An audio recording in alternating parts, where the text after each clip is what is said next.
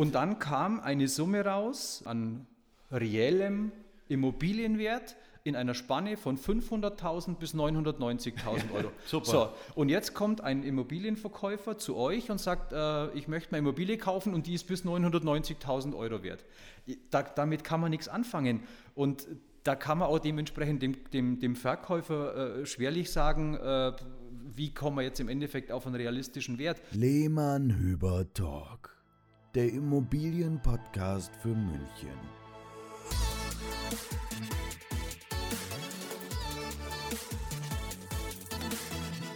Hallo und herzlich willkommen zur nächsten Folge des Lehmann Hüber Talk und wie ihr es von uns gewohnt seid von den letzten Wochen, wieder mit einem interessanten Gast rund um die Immobilie.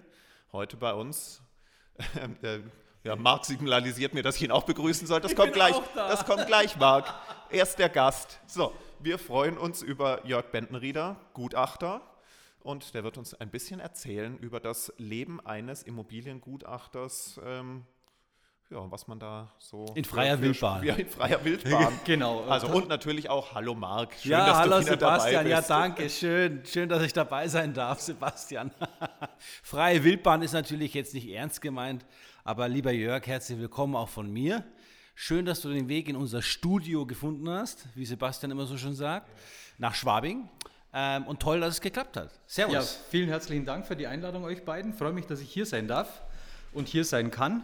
Ähm, ja, äh, das Thema äh, Prärie äh, möchte ich gleich aufgreifen. Äh, auch das ist ein Thema, das bei mir immer wieder aufkommt. Ich darf ja nicht immer nur in der Innenstadt, in Augsburg oder in München oder in großen Kommunen äh, Gutachten schreiben, sondern manchmal geht es auch hinaus aufs platte Land.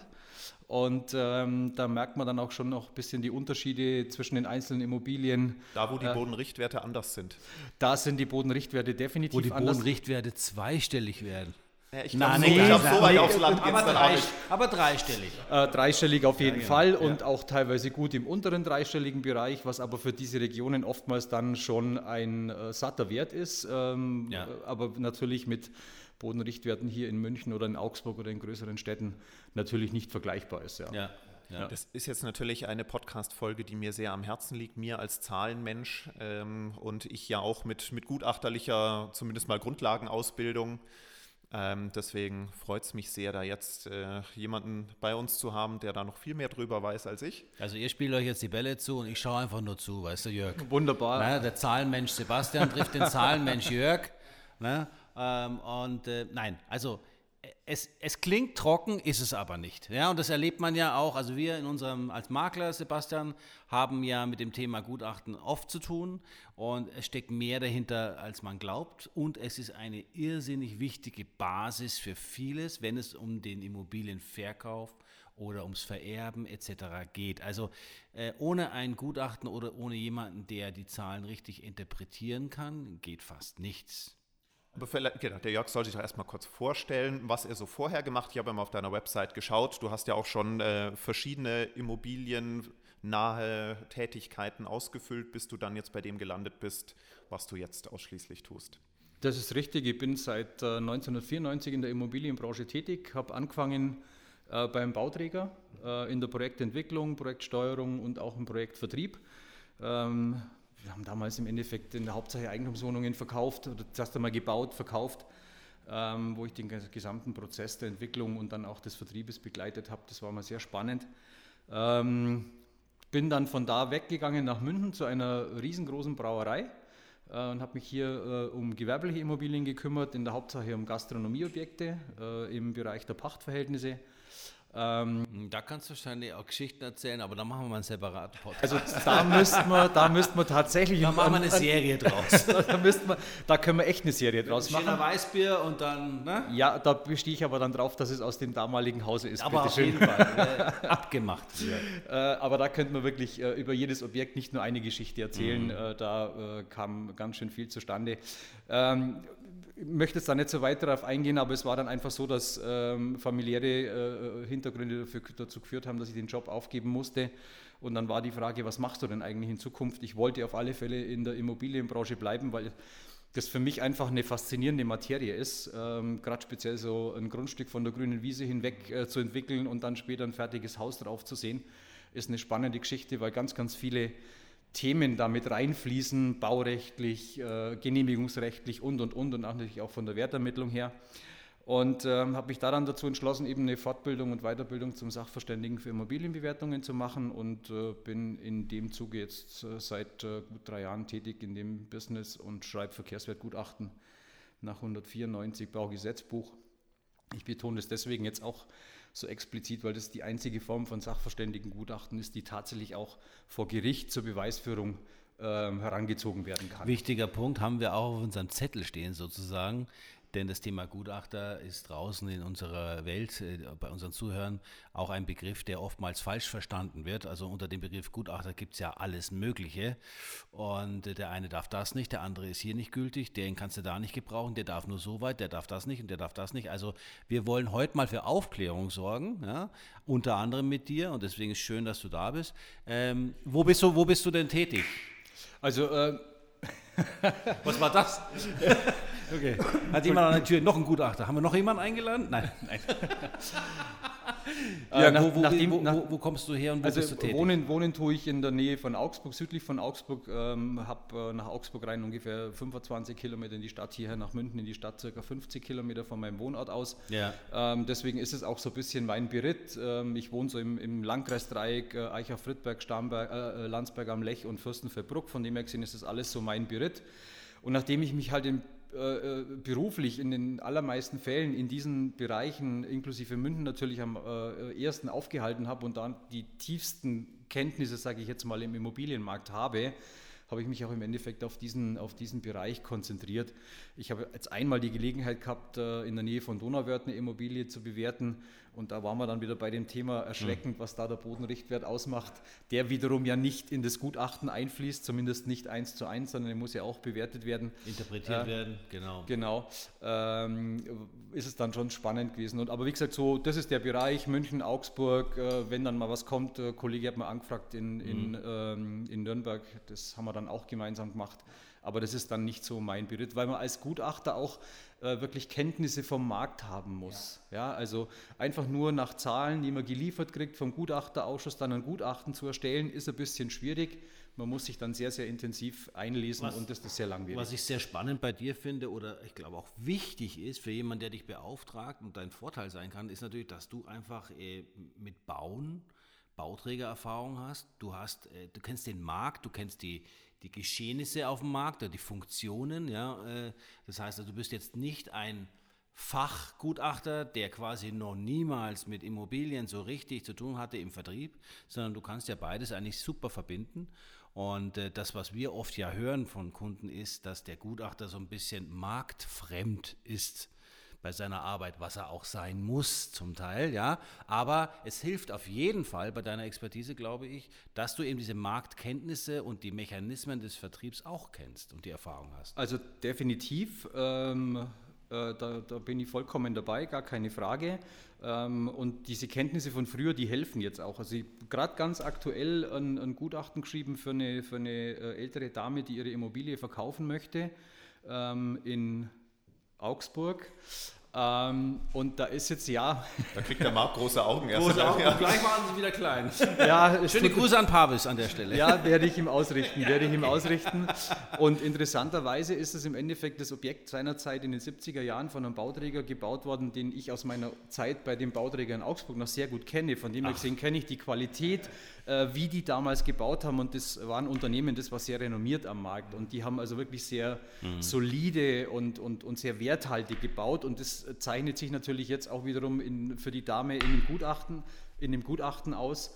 Ähm, und äh, sie darf dann auch im Endeffekt, wenn, wenn Käufer kommen und Fragen haben, da dann auch gerne äh, bei mir anrufen und dann gibt es dann auch noch ein paar Zusatzinformationen. Das heißt, hm. mit der schriftlichen Expertise und den Dingen, die ich über, die, über den Markt halt weiß, kann ich auch möglichen potenziellen Käufern natürlich noch ein bisschen einen Mehrwert bieten ja. ähm, und mehr Hintergrund äh, bieten. Was ist denn die Immobilie? Wie sieht sie aus? In welchem Zustand ist sie? Wie ist sie gebaut? Und gibt den Leuten dann natürlich ein ganz anderes Gefühl. Da sind wir ja genau bei dem einen Punkt, den auch viele, ähm, die nicht so im Thema drinstecken, ein bisschen durcheinander werfen. Denn Wertgutachter ist nicht gleich Bausachverständiger. Also derjenige, der die Bewertungsverfahren beherrscht, muss noch nicht gleichzeitig über die Materialien Bescheid wissen. Man weiß natürlich immer schon, vom anderen auch ein bisschen, du jetzt aufgrund deiner Historie noch ein bisschen mehr, aber im Wesentlichen ist jetzt zum Beispiel ein Bauschadensgutachter oder äh, ein ja, bewertender Gutachter mal zwei Paar Schuhe. Ganz sicher, definitiv und das maße ich mir auch gar nicht an. Mein Fachgebiet ist wirklich, äh, wie der Marc vorher gesagt hat, Zahlen. Also am Ende des Tages in meinem Gutachten steht eine Zahl und die ist neutral, objektiv und dementsprechend auch äh, belastbar. Auf was ich Rücksicht nehmen muss bei meiner Bewertung, ich muss halt äh, in dem Objekt feststellen oder sehen können, habe ich einen Baumangel, habe ich einen Bauschaden, der sich unter Umständen wertrelevant auswirkt du, auf den Wert. Du würdest äh, im Ernstfall ja noch jemanden hinzuziehen, wenn es dann für dich nicht klar sein würde. Ne? Also wenn du beauftragt werden würdest und es gäbe Baumängel, die du aber jetzt aufgrund deiner Ausbildung gar nicht beurteilen könntest, würdest du aber einen Fachmann noch hinzuziehen können und das Gutachten dann vernünftig abschließen? Äh, von der Vorgehensweise her würde das genauso ablaufen. Also mhm. ich, wie gesagt, ich schaue es mir an, ich stelle fest, da ist tatsächlich ein, ein Baumangel, Bauschaden da, der durchaus wertrelevant sein kann. Ich kann aber nicht hinter die Fassade blicken. Ja, ja du klopfst ähm, auch nichts auf. Ich klopfe, wollte ich jetzt gerade eben sagen. yes. äh, ich klopfe auch nichts auf und genau dann brauche ich im Endeffekt einen Bausachverständigen, der dann hergeht und sagt, okay, ich klopfe jetzt auf und ich äh, sage dann, was ist der Schaden, wie hoch ist der Schaden zu beziffern, sprich, was kostet es, den Schaden zu beseitigen. Und die Zahl fließt dann aber wiederum in mein Verkehrswertgutachten ein. Ja. Darum, heißt es bei mir im Gutachten ja auch immer augenscheinlich. Ja? Also ich bewerte das, was ich augenscheinlich erkennen und bewerten mhm. kann. Was augenscheinlich nicht mehr machbar ist, brauche ich einen Fachmann dazu. Übrigens, äh, liebe Zuhörer, augenscheinlich ist das Lieblingswort eines Gutachters und bei Anwalten heißt es immer, es kommt darauf an. Ja. Genau. Es gibt so typische Sätze von Berufsgruppen, die man, und augenscheinlich passt absolut zu Gutachten. Ja, äh, definitiv. Es gibt ja auch ähm, in der Gutachterei verschiedene, ich, ich nenne es jetzt einfach mal, äh, Zertifizierungsstufen. Also zum Beispiel, ich bin ja DEKRA-zertifizierter Sachverständiger für Immobilienbewertung. Auch da gibt es nochmal Untergruppen, aber das ist jetzt mal so, dass ich darf ein Gutachten schreiben. Aber damit darf ich noch beileibe nicht alles. Das geht ja nochmal deutlich darüber hinaus, wenn es dann um, keine Ahnung, äh, vereidigte, amtlich, gerichtlich bestellt. Was gibt es da denn alles noch? Hast du da einen Überblick, äh, dass du das mal ein bisschen einordnen kannst? Weil wenn es jetzt dann ums Gericht geht, darf ich zum Beispiel nicht äh, tätig werden. Würde ich auch gar nicht wollen, weil es. Oder Eheauseinandersetzung. Also das, äh, das ist jetzt ehrlich äh, so, Sebastian, gar nicht richtig. Ja? Okay, gut. Ähm, Deswegen holen wir uns die Experten. Äh, wunderbar. Entschuldigung, wenn ich da jetzt so oberlehrerhaft war. Das wir wollen ja aufklären. So. Ja. Also es ist so, ähm, zum einen ist es so, der Begriff und, und das Berufsbild des Gutachters ist nicht geschützt. Also es kann jeder äh, Gutachter werden, der den, die besondere Sachkunde nachweisen okay. kann. Die weist du im Endeffekt nach, indem du einfach äh, entsprechende Lehrgänge besuchst, ja. ob das jetzt beim TÜV ist, ob es bei der DEKRA ist, ob es beim IFS-Institut ist, ob es an der DIA in Freiburg ist, wobei das nochmal eine andere Hausnummer ist, da kriegst du dann wirklich hinterher ein Zertifikat also, und bist auch diplomiert. Da darfst okay. du dich als, als Diplom-Gutachter bezeichnen, äh, wenn du das, die Ausbildung da machst. Aber in dem Moment, wo du die besondere Sachkunde nachweisen kannst, kannst du Verkehrswertgutachten mhm. schreiben und darfst auch nach außen als Gutachter auftreten. Wenn dich heute, also du beauftragst, äh, beauftragt mich jetzt heute mit einer, mit einer Bewertung von deiner Immobilie, mhm. äh, zu welchen Zwecken auch immer, dann ist es egal, ob du das Gutachten hinterher nimmst und damit zum Gericht gehst, weil du gegenüber deiner Frau, mit der du Entscheidung lebst, den Wert der Immobilie bewert, äh, beweisen möchtest, ist es zwischen uns beiden immer ein äh, Privatgutachten. Okay. Und das kann im Prinzip jeder, der die Sachkunde hat, nachweisen. Die Zertifizierung dokumentiert halt, wie vieles bei uns in Deutschland einfach nochmal etwas mehr. Ja. Ähm, ich, ich, kann halt mein Siegel in unsere Präsentation packen. Zum Beispiel, zum Beispiel, genau. Ähm, das Thema, was du nur angesprochen hast mit dem öffentlich bestellten und vereidigten Sachverständigen, das ist ein Thema, das kannst du frühestens anstreben, wenn du fünf Jahre als Gutachter tätig warst, mhm. wenn du die entsprechenden äh, geforderten Weiterbildungsmaßnahmen okay ähm, äh, äh, absolviert hast und dann musst du dich bei der IHK, egal, also hier jetzt in München für Oberbayern und München äh, auf Antrag, äh, einen Antrag stellen, dass du öffentlich bestellt und vereidigt wirst. Mhm. So, und wenn die einen Bedarf haben dafür, ähm, dann hast du die Chance, dass du im Endeffekt sogenannter ÖBUF-Gutachter wirst, also öffentlich bestellt und vereidigt. Ähm, die Stellen werden oftmals aber auch unter der Hand vergeben. Ein Älterer geht in den Ruhestand und sagt, äh, da habe ich den, äh, den empfehle ich euch, nehmt doch den. Ja? Und der öffentlich bestellte und Vereidigte ist dann interessant, weil ähm, das meistens die Kollegen und Kolleginnen sind, die von Gericht für ein Gutachten bestellt sind. Aber dann sind wir im Bereich von einem Gerichtsgutachten okay. in einem Beweissicherungsverfahren. Mhm. Aber auch das ist keine Pflicht, weil in der Prozessordnung steht nämlich nicht drin muss, sondern kann oder soll von einem öffentlich bestellten und vereidigten Gutachter erstellt werden. Also auch ich oder auch du, mhm. äh, wir könnten jederzeit von einem Richter oder von einer Richterin für ein Gerichtsgutachten bestellt werden. Okay. Hatte ich bisher nie vor, deswegen habe ich mich damit noch nicht beschäftigt. Aber gut glaub, zu wissen. Du winkst tun auch nicht gerade danach, Sebastian. tun sich völlig neue Möglichkeiten auf, ja. die ich aber nicht anstreben ja. werde. Könntest du auch Insolvenzverwalter werden als Gutachter oder ist das eine völlig mit, andere Baustelle? Mit dem Thema habe ich mich ehrlich gesagt überhaupt noch nicht beschäftigt. Mhm. Da gehört ja noch viel mehr dazu als nur die Immobilie. Ja, weil du da natürlich dann im Endeffekt ja auch äh, Inventarien und so weiter Firmenwe Firmenwerte, Kundenwerte und, und sowas. Die ja. Dinge alle hast und äh, das da gibt es mit Sicherheit dann auch wieder die Spezialisten, die den gesamten Bereich abdecken, äh, was sicherlich in so einem Fall sinnvoller ist, weil der Insolvenzverwalter ja auch möglichst wenig äh, vielfältige Kontakte wahrscheinlich haben, will einen Ansprechpartner, mit dem er alles abwickeln kann.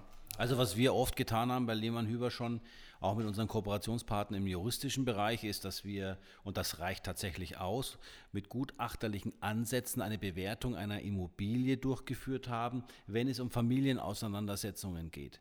Denn hier braucht man ja, wenn man noch in der Auseinandersetzung ist, also in der Phase, wo alle noch miteinander reden, reicht das völlig aus, um dann eben eine Lösung anzustreben, weil der Wert dann nicht nur, also ich sage jetzt mal, wir reden hier nicht von einem Makler, der dann den Algorithmus von einem äh, Immobilienportal befüllt, sondern der Sebastian in dem Fall erstellt dann ein, eine Bewertung, so wie wir sie übrigens äh, standardmäßig bei Lehmann Hüber machen.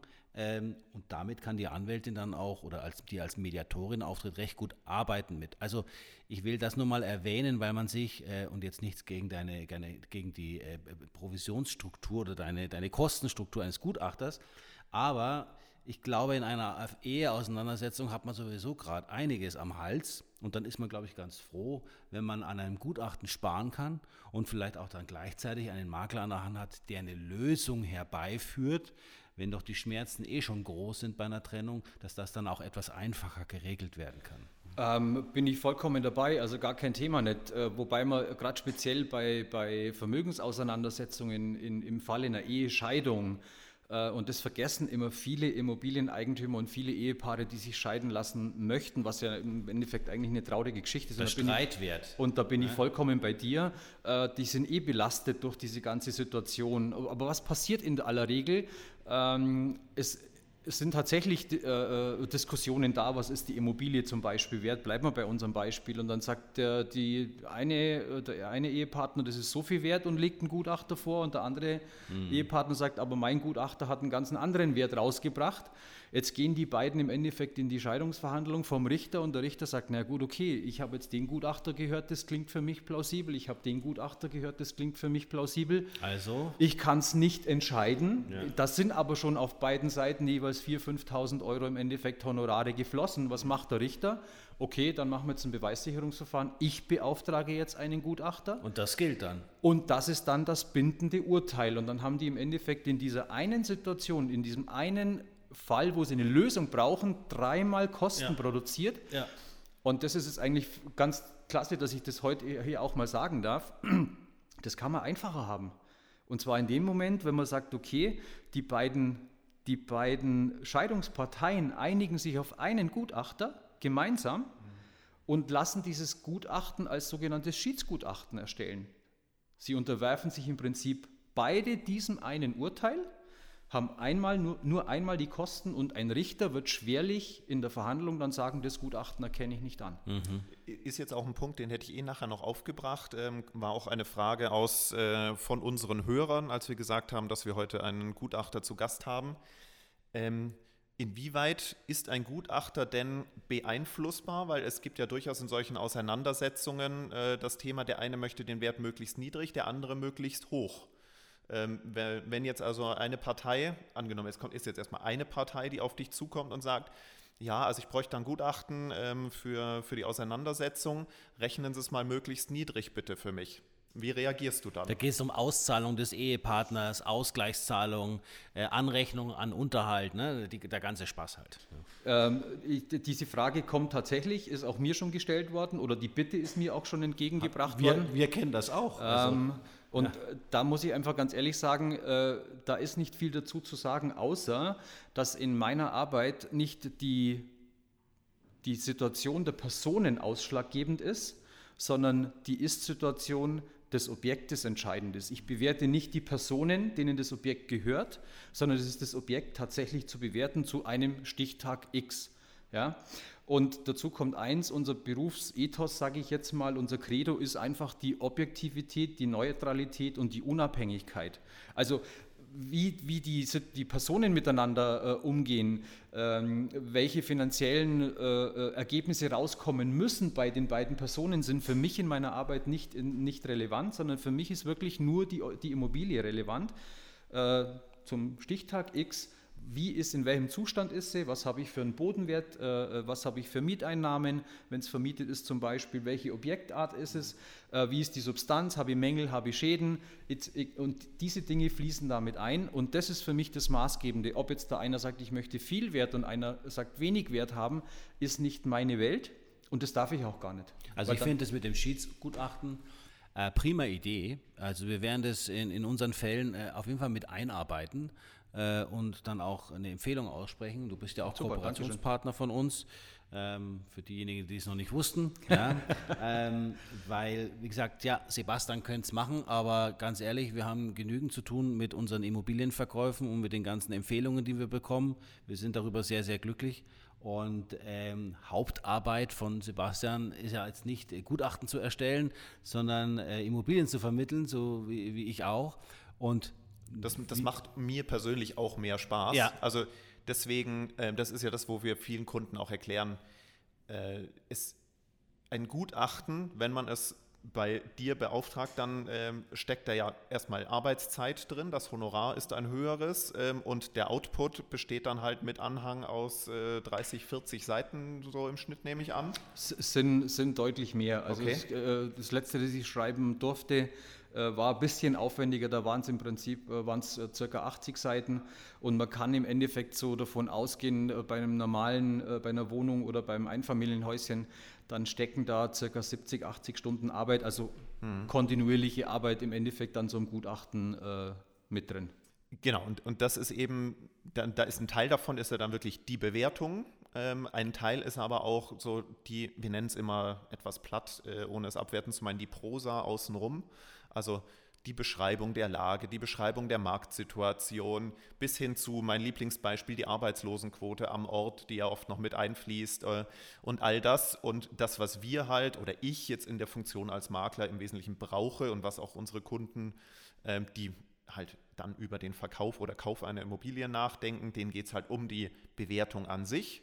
Ähm, deswegen stricke ich das für unsere Verhältnisse immer kürzer. Ich habe gesagt, ich darf auch theoretisch die langen Gutachten schreiben, habe aber überhaupt keinen Spaß dran, Arbeitslosenquoten zu recherchieren oder sowas. Ich musste es einmal für ein Prüfungsgutachten machen, ähm, ist jetzt sechs Jahre her. Und deswegen haben wir dich eben auch in unserem Netzwerk, damit wir wissen, all das, was wir nicht können, wo auch einfach meine Erfahrung mangels Praxis in der Ausführlichkeit nicht besteht, wissen, an wen wir uns wenden können. Also so Wir- ist halt so die Schnittstelle zwischen uns. Wir wollen als neue Maklergeneration ja Berater sein in allen Belangen. Und was wir selbst nicht können, und das schreiben wir uns ja gar nicht auf den Zettel, dass wir alles können, aber wir haben für jeden Bereich den besten Partner für unsere Kunden und das schätzen auch die Kunden an uns. Denn wir wollen mehr als Berater auftreten als nicht nur als Makler. Und wir verstehen unsere Dienstleistung auch dahingehend, dass eben Hilfe da ist, wenn man sie braucht und bei jeder Situation, wenn es um die Immobilien geht, uns ansprechen kann. Denn seltenst können wir wirklich nicht weiterhelfen.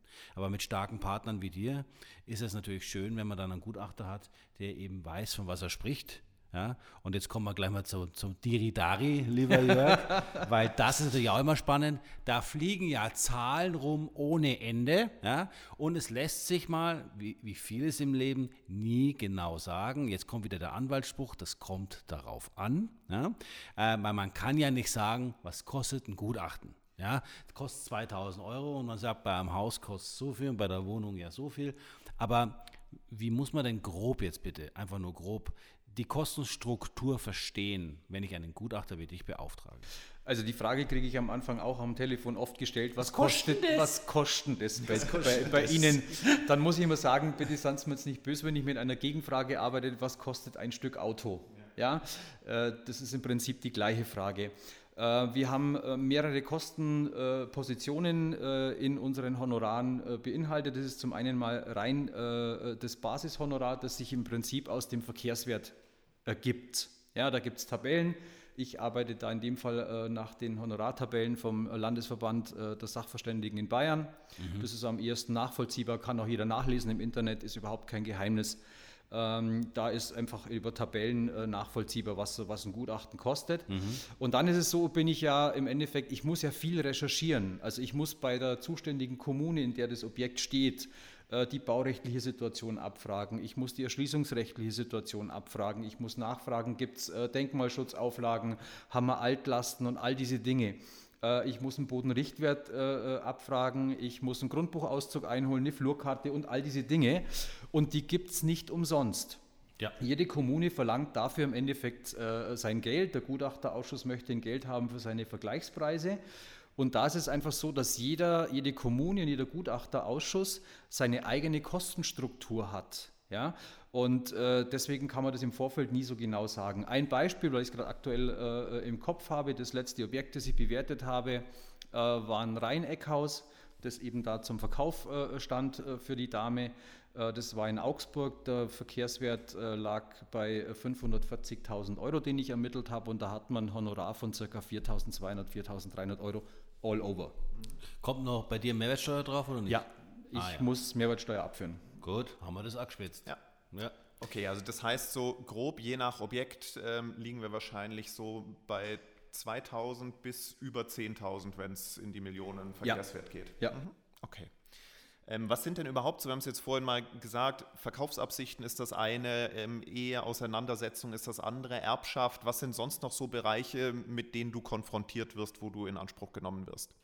Das ist in der Hauptsache so. Also wie gesagt, äh, familiäre Angelegenheiten, ähm, wie gesagt, Scheidungen kommt ganz viel, äh, ähm, Pflichtteilsansprüche, äh, Klärung in dem Bereich. Aber was in letzter Zeit eben auch immer wieder mal auftaucht, was vor, vor zwei, drei Jahren noch gar nicht so äh, äh, viel angefragt worden ist, ist, dass die Leute sagen, ich möchte verkaufen, aber ich möchte mich im Endeffekt nicht einlassen auf irgendwelche Spekulationen, was meine, meine Immobilie wert ist, sondern tatsächlich über, über ein Gutachten den Wert zu, zu dokumentieren.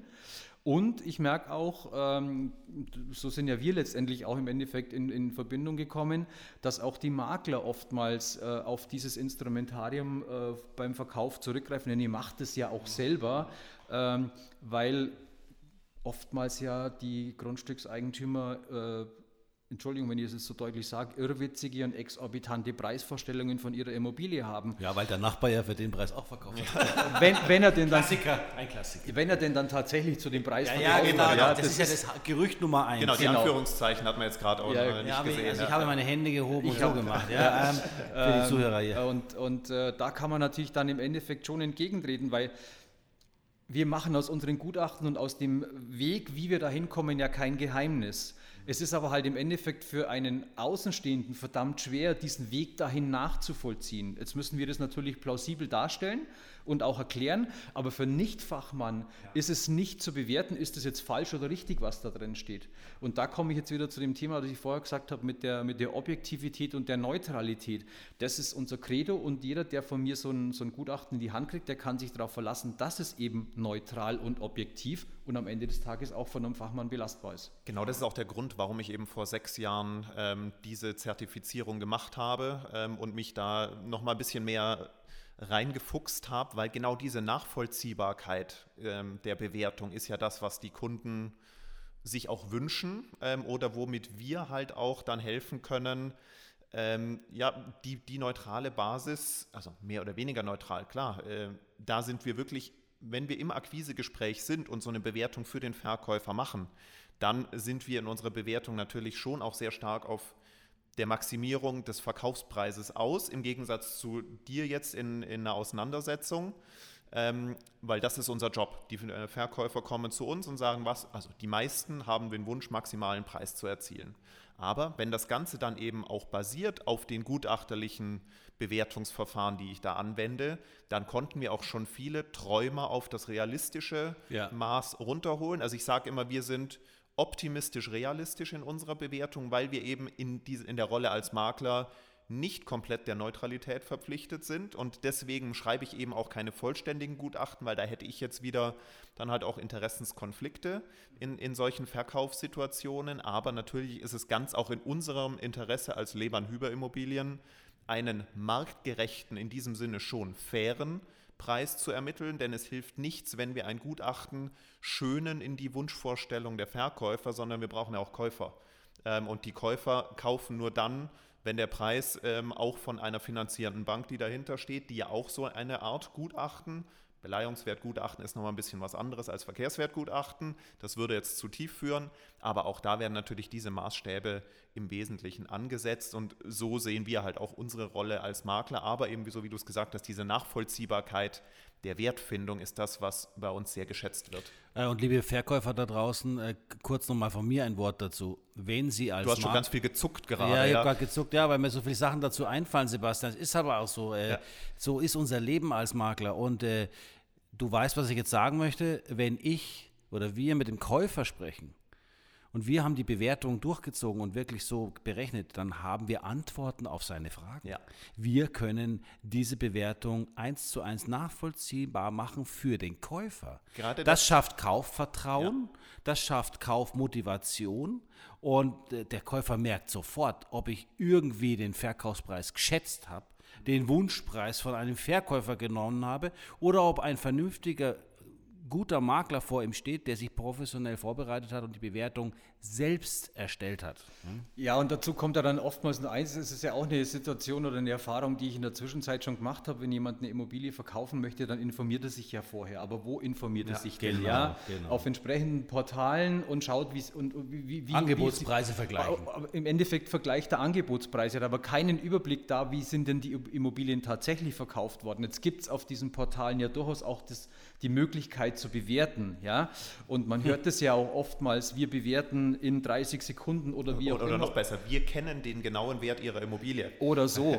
ähm, Hatten wir schon öfters. Ich weiß nicht, ob du es mitgekriegt hast in unseren Und, Podcasts. und soeben ging das Messer bei Sebastian in der Hose äh, nicht, nicht, nicht nur bei Sebastian, sondern ganz ehrlich gesagt auch bei mir, weil das in meinen Augen, ich sage es ganz offen ehrlich, unseriös ist. Und ich habe das jetzt erst vor kurzem mal wieder für mich selber getestet, auf dem Immobilienportal äh, eine Bewertung angegeben. Du musst genau vier Parameter eingeben. Du gibst die Anschrift des Objektes ein, du gibst die Grundstücksgröße ein, die Wohnfläche und das Baujahr. Und die Wohnfläche wissen die meisten Eigentümer ja nicht mal genau. Und das kommt dann was noch ist mit Wohnen, dazu. was ist Nutzleben? Und dann kam eine Summe raus an, an, an reellem Immobilienwert in einer Spanne von 500.000 bis 990.000 Euro. Super. So, und jetzt kommt ein Immobilienverkäufer zu euch und sagt, äh, ich möchte eine Immobilie kaufen und die ist bis 990.000 Euro wert. Da, damit kann man nichts anfangen. Und da kann man auch dementsprechend dem, dem, dem Verkäufer äh, schwerlich sagen, äh, wie kommen wir jetzt im Endeffekt auf einen realistischen Wert. Und da kann man dann im Endeffekt, Sebastian, du machst es ja im Endeffekt für euch ja auch und das ist ja auch gut so. Es muss für den Verkauf nicht immer ein vollwertiges Gutachten sein, ja. Ähm, aber die Leute damit einfach abholen und sagen, "Hm, da werden wir wohl nicht ganz hinkommen, ja. Äh, und das Interessante war dann das, danach hat mich kein, äh, kein, kein Kaufinteressent angerufen, sondern es haben mich fünf Makler aus Augsburg angerufen, ja, sie wollten ihre Immobilie verkaufen. Ja. Und dann habe ich gesagt, nein, ich wollte sie nicht Ja, verkaufen, das- ich wollte also- sie nur bewertet haben. Das ist das, was auch viele nicht wissen. Ähm, über diese Wir bewerten gratis online ihre Immobilie werden potenzielle Verkäufer-Leads von den äh, Portalen eingesammelt, die dann an Makler verkauft werden. Also Leads gleich Kontakte. Ja, Genau, ja, danke. genau. Du mit deiner Fachsprache immer. ja, ich, man, manchmal versinke ich ein bisschen im Marketing. Ja, ja, genau. Ja, ja, Wenn du noch einmal Objekt sagst. Genau, jetzt, jetzt hast du ja gesagt, genau, das sind so diese vier, vier Punkte, die von diesen Portalen abgefragt werden. Wo würdest du denn jetzt wirklich die Top 3 sehen der wertsteigernden und wertmindernden Faktoren bei einer Immobilie? Kurz und knackig, stichwortig. Also wertsteigernd ist man mit Sicherheit, wenn man seine, wenn, wenn die Immobilie immer äh, entsprechend instand gesetzt und Gestand gehalten wird, wenn sie gepflegt wird, das ist mit Sicherheit mal äh, äh definitiv äh, wertsteigernd. Wertsteigernd ist einfach die Bodenwertentwicklung, an der kommen wir nicht vorbei. Ähm, Letztendlich die Lage. Die, ja. In dem Fall dann natürlich ja. die Lage. Klar, wir haben in, in Augsburg, das ist eine aktuelle Zahl, die ich vom Gutachterausschuss habe, äh, trotz Corona-Krise im Jahr 2020 gegenüber 2019 ein Plus von 9 Prozent. Ja, äh, das wird hier in München wahrscheinlich noch ganz anders äh, aussehen. Nee, also ich, ähm, der Gutachterausschuss hat noch nicht ganz fertig ausgewertet, so die ersten Schätzungen, so über alle Marktsegmente muss man auch differenzieren, genau. aber über alle Segmente bei plus ja. 7 Prozent. Ist ja auch eine ja. stolze Zahl in diesen Zeiten. Wo vor einem Jahr jeder gesagt hat, jetzt crasht's. Äh, ja, äh, genau. Und, genau, äh, ich sage nur Immobilienblase ja, was äh, jedes, äh, jede zwei Wochen mal wieder auftaucht und aufpoppt bei uns. Aber ja, was ist der dritte Punkt? Ähm, der dritte Punkt, jetzt gerade speziell, wenn es um äh, Immobilien geht, die vermietet sind, da ist ja im Prinzip für mich in der Bewertung äh, die Mieteinnahme das, was an, an, an relevanter Berechnungsbasis da ist. Mhm. Und wir gehen ja nicht zuerst mal nicht von der, von der tatsächlichen Miete aus, die erzielt wird, sondern von einer marktüblichen Miete, die man aus Mietspiegel oder sonstigen äh, äh, statistischen Erhebungen rausziehen. Und da ist es einfach so, wenn ich mehr Miete erziele, als die marktübliche, marktübliche Miete ist, habe ich auch tatsächlich einen höheren, einen höheren äh, Ertragswert in meiner, in meiner Berechnung. Overrent. Genau, richtig, richtig. Mhm. Das ist das Stichwort. Ja. Äh, ich habe versucht, äh, nicht im Fachchinesisch ja. zu arbeiten. Achtung, Fachbegriff genau. Alarm. Und, und das, das, das, sind wir wieder beim Thema. Wir in der Praxis haben halt eher den Underrent. Also wir müssen dann ja. eher die Abschläge gegenüber der Marktmiete nehmen, weil und, viele... Oder, oder Lösungen finden finden, ne? ja. um dann aber eben den Verkauf, aber das ist wieder... jetzt auch zu weit. Und genau. das ist jetzt im Endeffekt eigentlich dann im Umkehrschluss Richtig. genau das Thema, wo man sagt, da äh, mindert sich im Endeffekt ein, äh, ein, ein Ertragswert, wenn natürlich die Miete äh, äh, niedriger ist als äh, die marktübliche Miete, dann wirkt sich das natürlich definitiv auf den Verkehrswert aus. Umgekehrt natürlich auch, habe ich keine Instandhaltung, keine Instandsetzungen, keine Modernisierungen durchgeführt, dann habe ich äh, eine geringere Restnutzungsdauer und natürlich auch eine schlechtere Substanz und damit auch einen schlechteren Sachwert in der ganzen Geschichte. Zudem darf ich vielleicht nur ganz kurz schnell eins anfügen. Es kommen ja immer wieder mal so Leute, die sagen, ja, und ich habe ja ein bisschen was gemacht in meiner, ich habe mal, sage ich, was hast du denn gemacht? Ja, ich habe die elastischen Fugen erneuert und ich habe das äh, Haus mal streichen lassen. Äh, das ist zwar schön, weil es von der Optik her momentan mal gut rüberkommt, aber Verkehrswert äh, oder wertmäßig wirkt sich das nicht aus. Genauso wie ich habe vor 30 Jahren die, doch die neue Heizung eingebaut. Ja, ja, die ist auch schon wieder durch. Die nach GEG unter Umständen jetzt schon wieder zu tauschen ist, ja, ja. Äh, beim Eigentümerwechsel. Also wir sprechen hier eher von äh, energetischen Maßnahmen. Wir sprechen hier eher von äh, Böden austauschen, äh, Dach ersetzen, genau. Ähm, Heizungsanlage erneuern. Äh, wir sprechen hier von Fenst Anbauten, Fenster. Fenstern ähm, Fensterqualität erhöhen, Absolut. Ähm, Vollwärmeschutz an, ja. wurde angebracht, ja. etc. etc. Also das, was eigentlich ähm, ja auch ins Geld geht, aber natürlich, wie beim Oldtimer auch ist, beim Auto, du musst was tun und dann ist der Werterhalt da oder sogar die Steigerung. Absolut, dann, dann ist sogar eine Steigerung da und zwar einfach aus einem ganz einfachen Grund. Wir in unserer Praxis, wir können, wenn solche Maßnahmen, die du gerade beschrieben hast, Marc, tatsächlich durchgeführt worden sind, dann können wir damit eine, eine längere Restnutzungsdauer des Objektes äh, äh, dokumentieren. Und äh, aufgrund dieser längeren Restnutzungsdauer steigt natürlich automatisch dann im Endeffekt der Wert dieser Immobilie. Also ich sage dann zu den Leuten immer, wenn ihr nur äh, verschönern wollt, also einen, einen, Anstrich besser machen wollt, die Braut verhübschen, sage ich jetzt mal so, mhm. dann wird euch das wertmäßig nichts nutzen, weil der Wert ändert mhm. sich nicht und der Immobilienkäufer, der sich dafür interessiert, der, der blickt dahinter. Wenn ihr wirklich was machen wollt, dann geht in das Thema Energetik, geht in das Thema Bad, geht in das Thema Grundrissverbesserungen äh, äh, und solche Dinge rein, dann erzielt er tatsächlich einen Mehrwert in eurer Immobilie. Die gute Sachwertrichtlinie, ich glaube Seite 42, die Modernisierungspunkte. Da ja, stehen die Dinge drin, genau. die wirklich was bringen und da steht nichts von äh, neue Farbe und so ja, weiter. so ist es. Vielleicht letz, letzte Frage, wir haben ja gesagt, so ein bisschen aus dem Leben des Gutachters, ähm, gerade in der aktuellen Corona-Situation. Ähm, Besuche vor Ort bei den Leuten oder noch viel schlimmer Termine bei der LBK, also Lokalbaukommission, wieder raus aus der Fachsprache, ähm, oder sonstigen Behörden, um Informationen zu bekommen. Wie hat sich das in den letzten zwölf Monaten verändert? Wenn ich ganz ehrlich sein darf, katastrophal. Mhm. Ja, also gerade speziell was Behörden anbelangt. Ähm, ich äh, hatte die Situation, dass ich hier in München eine Eigentumswohnung bewerten musste äh, in einer Erbschaftsangelegenheit. Ähm, ich habe über Monate hinweg versucht, äh, bei der LBK einen Termin zu bekommen, weil ich vom Eigentümer keine Planunterlagen hatte und ich brauche sie. Ja, also es ist für mich eine, äh, Berechnungsgrundlage. Es gab keinen Termin. Ich bin dann so weit gegangen und gesagt, okay, wo könnte ich die Dinger noch herkriegen? Jetzt ist es so, beim Grundbuchamt liegt ja die Grundakte und da ist ja alles drin über das Objekt, über das Grundstück, über das Haus, alles, also Teilungserklärung, Aufteilungspläne, Abgeschlossenheitsbescheinigung und so weiter.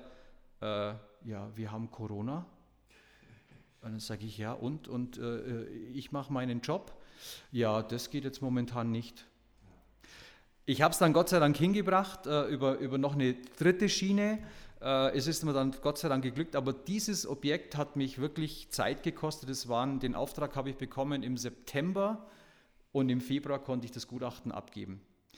Mit meinen privaten äh, ähm, Auftraggebern ist es so, dass ich vieles über Videokonferenzen kläre.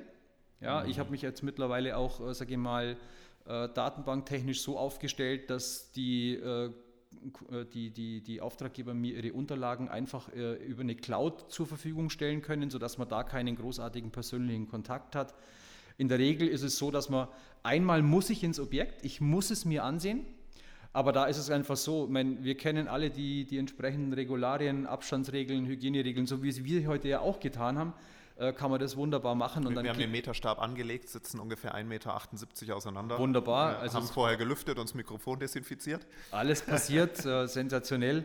Ähm, und äh, dann muss man einmal hin und in einem Haus oder auch in der Wohnung ist es immer so, man kann den Abstand einhalten. Ja? Man muss sich da ja nicht umarmen und äh, äh, die Hände schütteln, dann geht es halt mal ohne. Oh, das ist eine relevante Tätigkeit, der nachgegangen werden muss. Äh, die, die Bundesregierung torpediert ja nicht das Thema Verkauf oder Bewertung was, oder gutachterliche Themen. Das sind ja auch lebensnotwendige ja. Themen.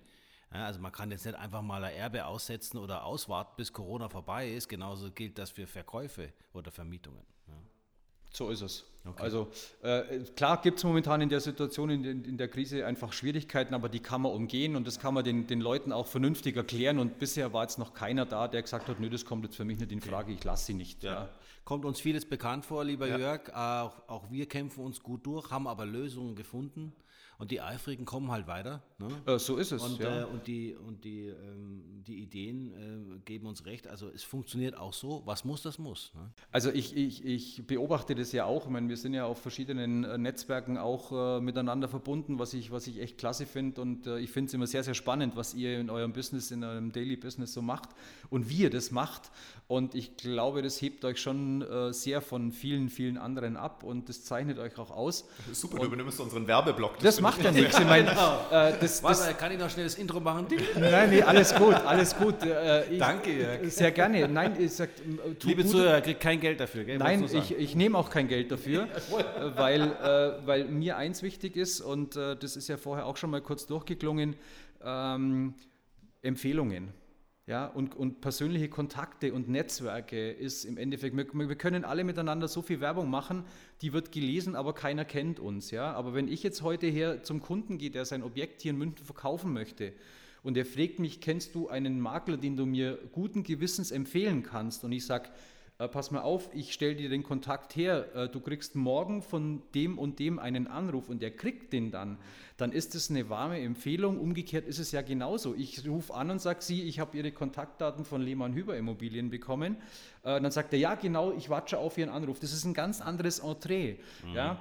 Und äh, da steckt auch eine ganz andere Substanz dahinter in meinen Augen. Und deswegen sage ich immer, das muss man verbreiten und das ist eine gute Zusammenarbeit, das ist eine fruchtbare Zusammenarbeit. Und am Ende des Tages profitieren ja nicht nur ihr als Makler oder ich als Gutachter, sondern zu allerletzt in großem Maße der Eigentümer, äh, der Immobilieneigentümer, die, unsere Kunden, Kunden ja, davon. Ja, ja. Und äh, deswegen, äh, auch wenn es jetzt werbeblockmäßig war, Marc, aber es gehört einfach auch mal gesagt. Ja, äh, Also jetzt hast du uns, äh, wir haben ein bisschen rotes Gesicht bekommen.